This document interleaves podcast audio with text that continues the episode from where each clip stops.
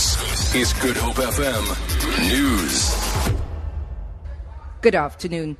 Tough times lie ahead for consumers with the cost of living becoming more expensive from today, with the first phase of the new e-toll dispensation coming into effect, an increase in the price of fuel and municipal electricity hikes. Debt will continue to drown consumers.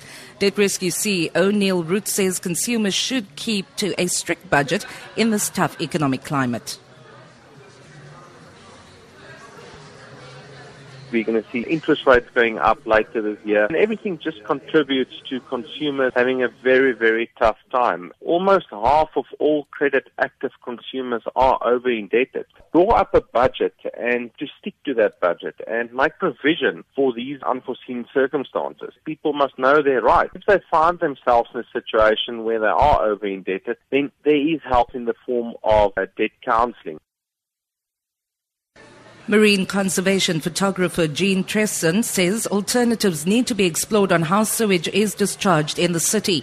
In March, the Cape Town based photographer found a three kilometer plume floating in the sea while he was flying over the peninsula. He has since taken more pictures of floating plumes and posted it to his Facebook page in order to create awareness around the issue. The city of Cape Town has deep sea marine outfalls at Greenpoint, Camps Bay, and Hout Bay. Tresfon says a healthier way needs to be found if we are going to pump the effluent into the sea, then I would like to see it done properly so that the plumes don't come to the surface and blow back to shore as they're doing at the moment, making people sick. There's a lot we could be doing as an alternative. The city hasn't had any reason to change its policy, but now with public pressure increasing after the awareness, I think we now need to see some alternatives. A 21 year old Mossel Bay man is expected to appear in the local magistrate's court today in connection with the alleged assault of his two year old daughter and her mother at the weekend. Police spokesperson Bernadine Steyn says the suspect allegedly used a waist belt to assault the toddler after she went to play at her mother's house in Brandwag. When the 19 year old mother tried to intervene, she was allegedly assaulted with a belt in her face. Steyn says the child is in a stable condition in a local hospital. The suspect was arrested at his house on charges of assault with the intent to cause grievous bodily harm and assault common. The 21-year-old man is due to appear in the Mossel Bay Magistrate Court today. For the first time during its five year debt crisis, Greece has no access to international funding of any kind.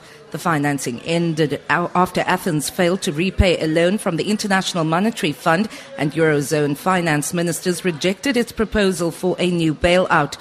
They will request again, but the German Chancellor Angela Merkel has al- already ruled out serious negotiations before Sunday's referendum in Greece. Italian Finance Minister Piercarlo Padoan says that the Eurozone ministers are now open to an agreement the decisions have to, be, have to deal with the seriousness of the Greek commitments and proposals to implement a serious reform program. Let me just reassure that all finance ministers are absolutely open to a serious deal, and uh, of course, this deal will also uh, pave the way for the European Central Bank to provide short-term liquidity. For Good Hope FM News, I'm Vanya Kluter-Collison.